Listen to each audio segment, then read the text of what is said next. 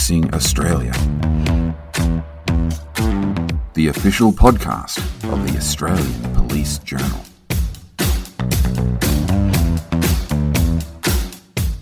Chris Dawson APM was the 29th leader of the Western Australia Police Force. He first joined the police in 1976 as a 17 year old cadet, and he subsequently rose through the ranks to become Deputy Commissioner. In 2014, he left the police to head up what is today called the Australian Criminal Intelligence Commission. Dawson returned to the police in 2017 as Commissioner. His responsibilities included not just leading the force, but on an ex officio basis, he was the State Emergency Coordinator. This latter role would come to significance with the advent of the COVID 19 pandemic, and Dawson played a significant role in managing the state's response to the disease. This month, July 2022, Commissioner Dawson retired from the force so as he could take up the governorship of Western Australia. It's the first time a police officer has been appointed to the role. Just prior to his retirement from the police, I spoke to Mr. Dawson via the internet. We discussed his career and thoughts on policing, managing the state's response to COVID 19, and his vice regal role. I started by asking him about his priorities for the Western Australia Police Force when he was appointed as Commissioner in 2017. I think every incoming police commissioner obviously contemplates what are the big ticket issues that you need to address. We've all been obviously involved in law enforcement for decades. But look, I set out really on a number of key objectives. One was to actually collapse all of the big, thick, pithy strategic and business plans into a succinct one pager. And really, I just wrapped it up into what I call the three pillars of policing. And they are pretty simple enforce the law, prevent crime, and manage and coordinate emergencies. They're the three main issues that I wanted the police force to concentrate on. I called us a police force, that's what we always have been. And over the years, we've had you know, various sort of little logos and name changes and whatever. And I wanted to get away from the approach that I'd seen over the last, particularly 25 years, where every three to five years, you change the colour palette on the plan, you put a new date stamp, you put a few more jargon buzzwords in there, and you regurgitate the same, same, same. And to be candid, I don't read them and I don't expect my staff to read them. So that was the number one thing is to break it down into a clear, simple, unambiguous one pager that the workforce could understand. And embodied within that are some matters that I can expand on further. So that was one clear thing. I guess to fully uh, answer your first question, I also wanted to deal with meth. And obviously, later on in our talk today, I'll expand on the national work that I was doing at ACIC. But meth being such an insidious, illicit drug, probably the worst we've all seen, was having such a massive impact on not only Australia but Western Australia. We were top of the league ladder in terms of use consumption because I'd implemented the wastewater uh, analysis when I was at ACIC, and I knew that WA had a disproportionate problem with meth. So that was a key strategy. A third one was really uh, born out of you know 46 years of being in policing here about the challenges in policing Aboriginal communities and the relationship between police and Aboriginal people was one that was not just going through a, a, same cycle, it was getting worse. And so I, I made a deliberate move to change that, and I can expand on that later in terms of the Aboriginal police relationships. And lastly, it was to mobilise and improve our tactical intelligence uh, in terms of our situational command and really leapfrog forward in terms of basically digitising the workforce. Did those priorities remain the same during your commissionership or did they evolve? So, look, they, they all evolved and were all implemented. But of course, like all of us, we got thrown that curve, curveball in the, in the form of the COVID 19 pandemic. So, half of my commissionership, two and a half years of the five, was taken up and consumed by the pandemic.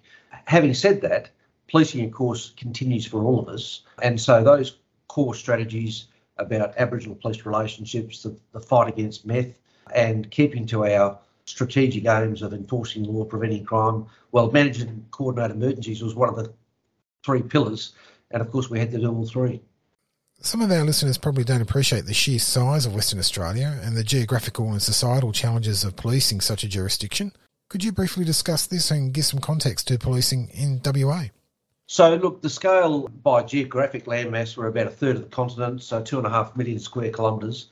We've got 12,000 kilometres of coastline, and basically, in terms of a maritime capability, nothing north of Perth of any consequence. So, heavily reliant on limited air and maritime assets, and that includes the Commonwealth as well. Um, that's been an ongoing discussion for decades, not just me. So, vast coastline, but I sort of divide WA up into three sort of zones. We've got a highly urbanised first world sort of city in the form of Perth, and with a population, you know, just under two million people, yeah, it, it's large by global scale in terms of a highly urbanised, dense population, but we've got a large space in which our oil, gas, and mining sector, which drives a lot of economic success, but that is spread over a vast area of both land and sea. And then we've got the normal agricultural and sparsely populated population, but that's sort of also punctuated by remote Aboriginal communities. And we've got about 200 of those. And so you can leave Perth with all of the trappings of a modern city and fly or drive several hours into third world conditions. So it's very diverse and not without its challenge. How does the reality of policing these different types of societies impact on the organisation in terms of service provision? Well, one of the things you do uh, as an officer is you hold your right hand up and swear to serve the jurisdiction that you sign up in. And I remind, as I did with two squads of recruits I spoke to this morning, that when you sign up, you swear to serve the entire jurisdiction, not just the suburb or the locality in which you prefer. So, one of the tensions is, in fact, how do you incentivise and deploy people across a very, very vast distances? I mean, you know, it's further for us to travel across our jurisdiction than it is for me to drive to Adelaide or fly to Canberra.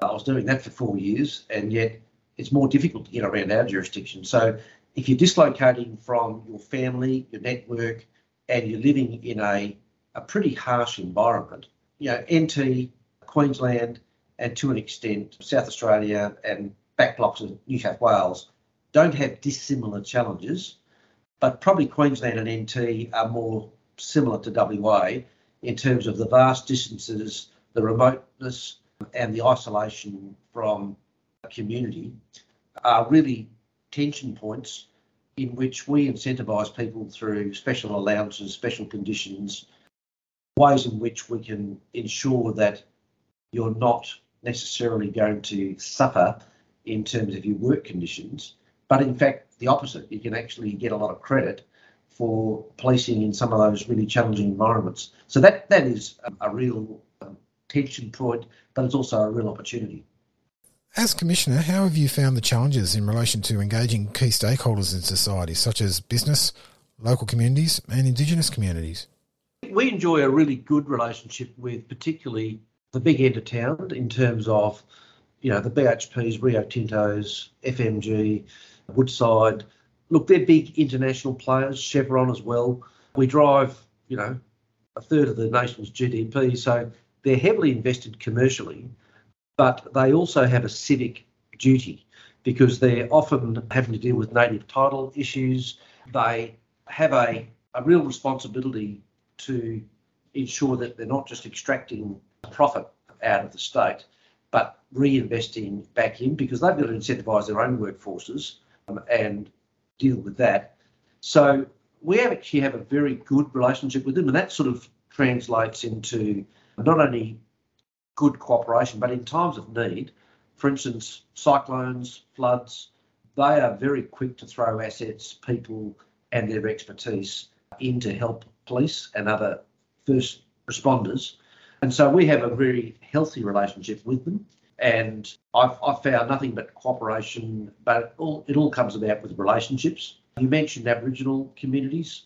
We have, as is well known, a disproportionate overrepresentation of Aboriginal people in the, in the criminal justice system. And I stress not just as perpetrators or offenders, but as victims of crime.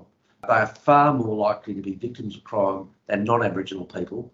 And then, of course, they go through the privations of remoteness, the housing, education, health accessibility is simply not as able to be delivered in the same manner as if you're living in downtown Perth. And so that has with it enormous challenges. Trying to measure KPIs over response times and service delivery is not without its challenge, but it's all about building relationships and ensuring that it's respected, trusted, and understood. Similarly, what about the nature of relationships with other government agencies and communities? You go outside of the big cities, and the major delivery, there are three common denominators. You'll have the law and order generally through police and the court justice system. You then have obviously education, and the last one, of course, is health. So without the nurses, the teachers, and the coppers, most towns really would be totally dysfunctional or simply struggle. And those three vocations, and I do call them intentionally vocations, they're all callings, whether you're going to be a doctor or a nurse or an educator or a police officer, they're all vocationally driven. And so we must and do work very closely with those education and health sectors. The ones that we struggle with, um, and they're an ongoing known issue, where some of the other support agencies don't have as big a footprint across.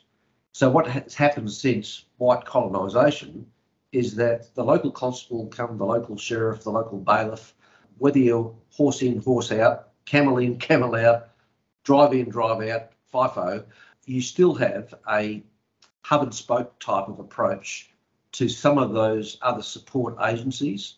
And what happens is that, of course, it defaults to police more often than not.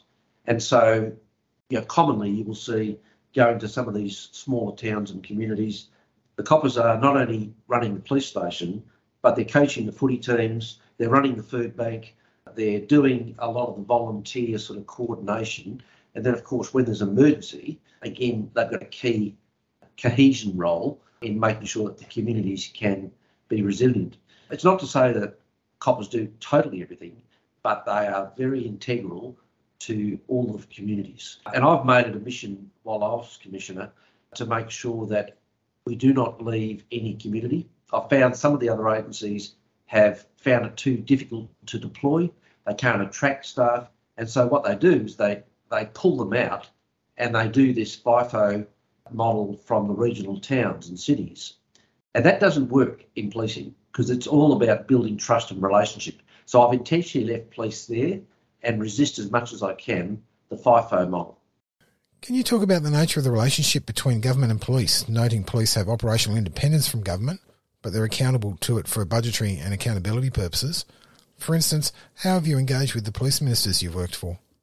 So, the first minister I had, Michelle Roberts, a very experienced politician. In fact, I think she describes herself as a mother of the parliament. She's the longest serving, very politically savvy and very supportive.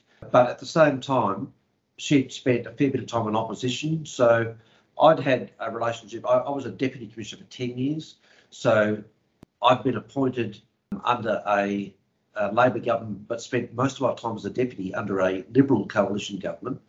Then, of course, going to Canberra, as I'll talk about later, I went under a, a Liberal national coalition and then came back to a Labor government here what I'm basically saying is that you've got to be ruthlessly apolitical as a senior executive and as a commissioner or any senior executive. You can't be partisan to any of those politics. I've always strongly resisted that. Having worked for, you know, all different parties, you work for the government of the day. So I found both the First Minister and my current police minister, he comes from a strong defence background.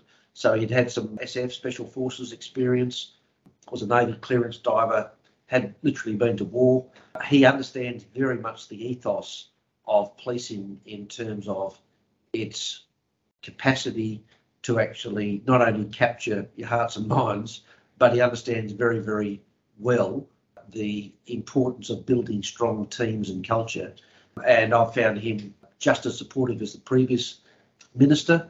And I've had no difficulty in the separation of powers in fact, it's strengthened over COVID, and I'll, ex- I'll expand on why I, I believe the political situation has strengthened through COVID. Well, let's talk about COVID. Every jurisdiction in Australia had a slightly different experience with the pandemic. Uh, WA largely kept the virus out for two years, and you had more than one hat in regards to the response to the pandemic. Can you talk about the state's unique experience? You're right. I mean, because of our vastness, we had the capacity to geographically put very strict border controls in place.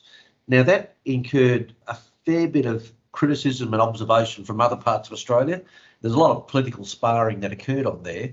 But the blunt reality of it is we were able to keep COVID out for about two years and we had literally no spread at all. So for a, a two year period, we had a total of nine deaths. One of them was a person that contracted it uh, locally. The other eight were people who had contracted it off cruise ships offshore and were repatriated back to Australia. So basically, we had in a two year period one death. It was remarkable on a world scale.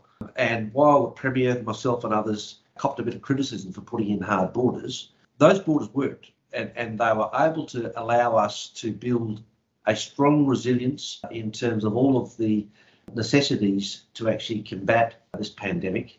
And then we, when we have relaxed the borders, we've been able to manage it. The health system hasn't been overwhelmed. And in fact, it's been proportionally much, much lower than the modelling predicted by the epidemiologists. Couldn't even say that word two years ago. And we're now in a situation where we're coming off the, the back end of our peak.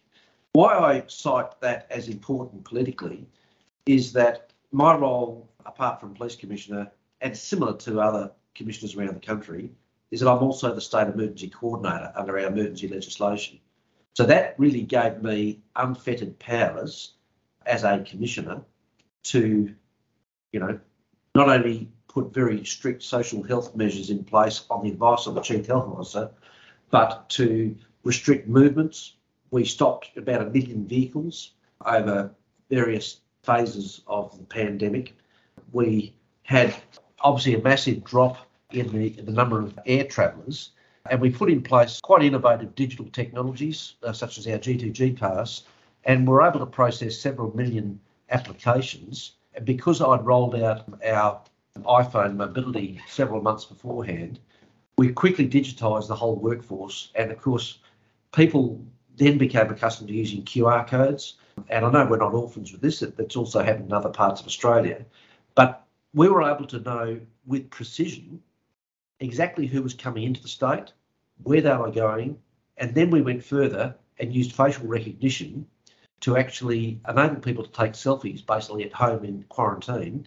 And we then, then didn't have to go and door knock to make sure they weren't breaching their quarantine. So by people taking selfies, they were able to actually then confirm geocode to us that they were home. Those that breached, we breached. And the benefit of doing that was that we basically policed by consent. And so out of that, you know, two and a half years, we had the lowest proportionate number of persons who were infringed or arrested across the country by a large margin. And I described to my officers as you're working with and to the community, not at them. And in that way, it really is a consent based model and said, look, they're your neighbours, they're your mums, they're your dads, your cousins, your workmates, people down at the footy club. You know, we just need to work with them. And, you know, one of the maxims I used was I'd rather give out a mask than give out a fine. And the troops responded fantastically. What we've had is overwhelming feedback from the community to say thank you for protecting us. And so the West Australian community responded very well to that. And I think politically, the Premier and his government took a lot of confidence that if they threw the police a problem, the men and women in our team just responded so well. I'm so proud of them that they were able to deliver what really the state was seeking, and that was just keep this, you know, pandemic away from us for as long as you can until we're ready to actually uh, try and deal with it. And I think that's been a, a massive uptick for community confidence in police. Every commissioner comes to the role having their own unique journey. In your case, you started policing at a very young age.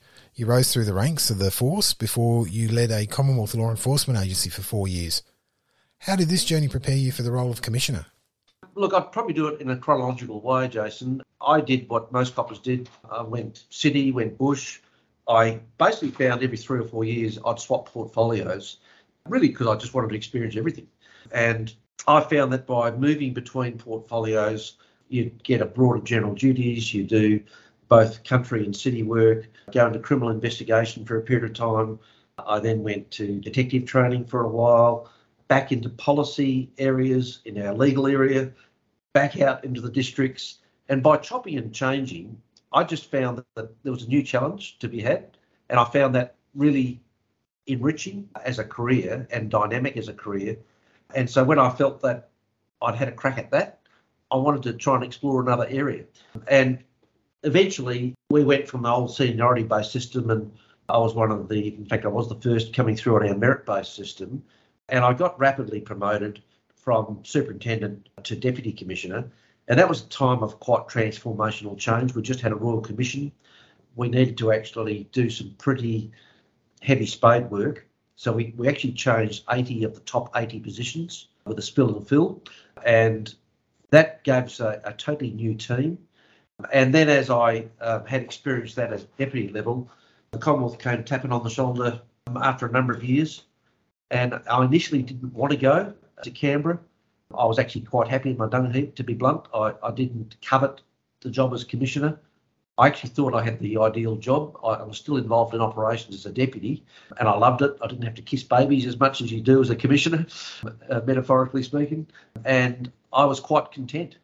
But look, I, I initially said no to the Commonwealth, but I was persuaded that, in fact, there would be a new challenge there. And so amalgamating the ACIC from its gestation as the Australian Crime Commission, which was what my substantive role was on first appointment, and then combining CrimTrac with all the various forensic and data collections that that agency had, and then of course with the Australian Institute of Criminology, fusing them together into the ACIC, gave me broader exposure on the international front. So for those that aren't uh, those that are listening that aren't familiar with the ACIC's mandate, it's basically dealing with serious and organised crime with special powers of examination akin to a Royal Commission type powers. We were employing about five or six Supreme Court or ex Attorney Generals who basically had secret commission type powers, quite strictly governed. And then, of course, we had during that period ISIL running rampant with foreign fighters leaving Australia and returning to Australia. So that was another element of it and a large part to do with drug trafficking and money laundering. So, look, a really interesting job and requires you to work across all Australian law enforcement and, importantly, international law enforcement. And that was a great experience for my four winters in Canberra, as I describe it. On a day to day basis, what's the job of commissioner like? How much of your day is shaped by events, and how much of your day do you get to shape? it's a good question. Look, COVID's a different space. I mean, you know, people often ask me, oh, how's your work-life balance? And, you know, look, I'm either blessed or cursed with not much sleep. But I think that comes with the job of commissioner. You just have to deal with what's on your plate. And while COVID has been particularly you know, taxing for all of us, in your role as state emergency coordinator, you do have, of course, the police force to run still, but you have the additional challenge of bringing in all the other government and non-government agencies and coordinate their efforts. Some of them, to be blunt, struggled big time. The other agencies, they weren't used to responding to really curveball dynamics in terms of both rapidly deploying, stepping up. Whereas police around the country, we're used to this. We're, we're dealing with problem solving all the time. And so for us as an emergency response agency, you know, our people adapted very quickly. But others, and I think I'm permitted to say this because I'll give myself permission to do it. Even the big departments like health struggled big time because it was out of the norm for them and they weren't used to acting so dynamically. So that leaving that aside, the role as commissioner is different than that of a deputy. I've obviously experienced both. As I touched on earlier, in the deputy role, you still have the day-to-day leaders to to move in terms of both people, assets, and, for instance, crime strategies. As Commissioner, you're more dealing with the political apparatus and world that you live in. You've got to get your business cases and strategies right. At the same time, you can't take your hands totally off the tiller in terms of the policing operations because if it goes pear shaped, you know, you're still the commissioner of the day and you have to respond as Commissioner. So that really means that while there's a separation between the role of a deputy and assistant commissioners and commissioners, it is different. And I'm quite open about this that when you're deputy, you have a bit more liberty. And ultimately, if that stuff hits the fan, they come looking for the commissioner, not the deputy or the ACs. And that's not to say they don't abrogate their responsibilities. They don't. They, they, you know, they, they do as much as they can. But ultimately, the media will come to you, the minister or the premier or the attorney general or the treasurer. They'll all come to the commissioner. And so you've got to make sure that one, you're across your brief, but two, that your team are fully doing as much as they can to support. And, you know, I, I think all of us, I certainly am, blessed with really credentialed, experienced people who understand that there's a step change from running a district or running a portfolio. When you're running the entire agency, you need all hands on deck and you're heavily reliant on your team producing what you need to do as commissioner. But as commissioner, you've still got to set that direction and make sure that they've, they've got the right assets, the right resources, and the right strategies. For tomorrow's police leaders, what are your thoughts about the requirements of policing into the future? Uh, what will change or will not change in the next five to ten years? Well, look, I, I'm going to probably respond possibly differently than you expected. What should not change is your value set because, you know, you can throw more technology, more weapons, you know, more sharper strategies and, and operational targets. But if your value set's not right, your foundation for policing is going to crumble. So I, whenever I speak to my staff and speak to other agencies, I always talk about our four key values, and that's about duty, which means basically do your job. Teamwork, you've got to work in a team environment, whether it's internally or whether it's other agencies. Integrity, well, that goes with every agency. And, and the last one is care. Care for not only your partners, your colleagues, your families, but also care clearly for your victims and the stakeholders you deal with. So my response to that question, Jason, is get your value set embedded. Make sure that that drives the way you do your business. Other things will happen. You know, I, I know that with the rapidity of technological change, technology, of course, is going to even more rapidly evolve. So that is a present but ongoing challenge. I see the socio-political environment that we now live in. It's a much smaller world. It's much more heavily networked. So, you know, you can get hooked up on crypto uh, technology and bitcoins and all sorts of latest sort of wizardry that happens. But the fundamentals of policing won't change, and that is you've got to enforce the law. You've got to do it in a manner that coordinates and manages emergencies, and you've got to do as much as you can to prevent crime. So, I think those pillars and the foundations on a value set are more important than some of the things that will come over the horizon at us because there'll always be new things. And I guess over the four decades, I've learned that there'll always be another fresh challenge. There'll be a new psychocentric drug that will get thrown at us.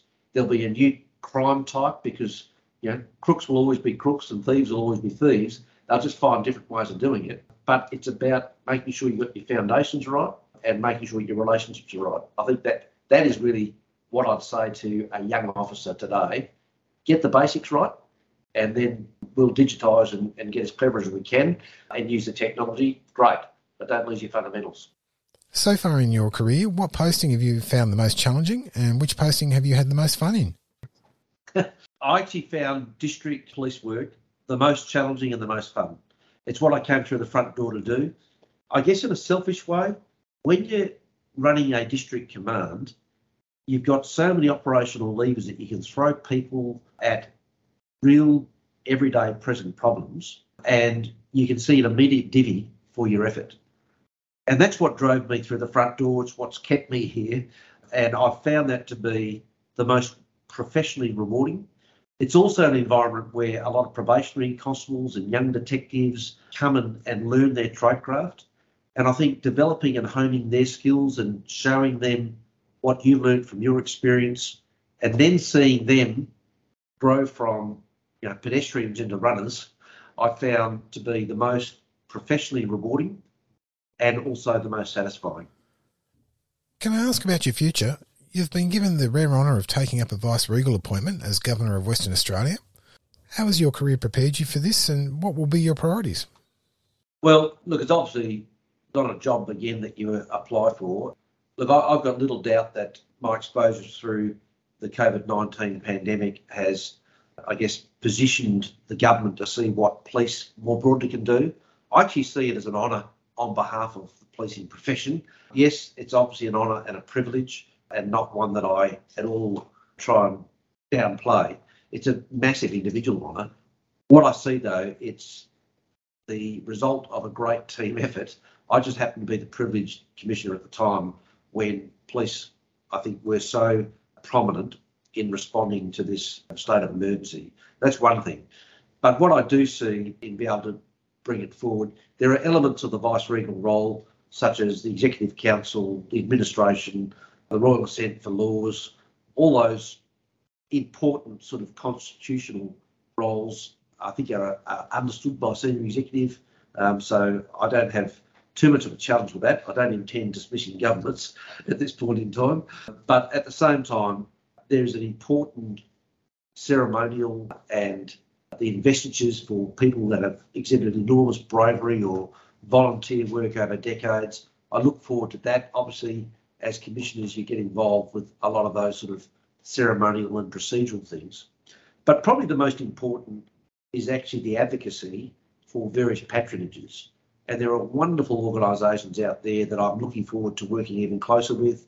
Those that deal with the underprivileged, you know, the food banks, the Red Crosses, the Aboriginal welfare organisations.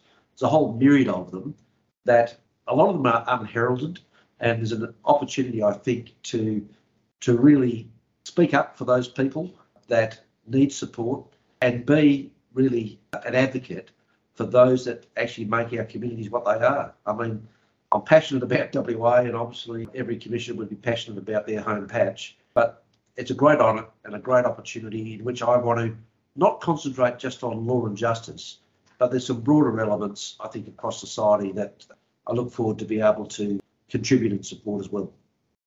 Before we go, is there anything you wanted to raise? Look, I often use sporting analogies, and whoever's listening to the podcast, let me close on a sporting analogy. You know, I think back of scoreboard attendance at the cricket ground, and these these are now obviously all digital, but the guys that used to just swap over the runs scored, how many overs, and keep track of that. When you're an experienced scoreboard attendant, you know which way the wind's blowing, you know how the pitch is playing, you know when a particular bowler or a batter is out there, or who's a good fielder or not, and how the placements even go. But you're on the scoreboard, you know, so you can be a keen observer and understand it. What I say to police officers is you've got to get out in the middle You've got to play out there and don't be the scoreboard critic. Get out in the middle and do it yourself and have a crack. It's a great job to have a crack at. And I have little time for those that sit on the scoreboard and moan about how things used to be. I'm much more an advocate and a supporter of those that are out in the middle, even if they make a mistake. Have a crack, have a go. It's a great job. Commissioner, thank you very much for your time today and good luck for your governorship. Thanks, Jason. All the best. That was Chris Dawson, former Commissioner of the Western Australia Police Force and now the Governor of Western Australia. The APJ thanks the Governor for his support during his commissionership and we wish him well for the future. I hope you enjoyed this episode of Policing Australia. Go to www.apjl.com.au to find out more about the Australian Police Journal and to access a number of podcasts, the current and past issues of the magazine. Until next time, take care.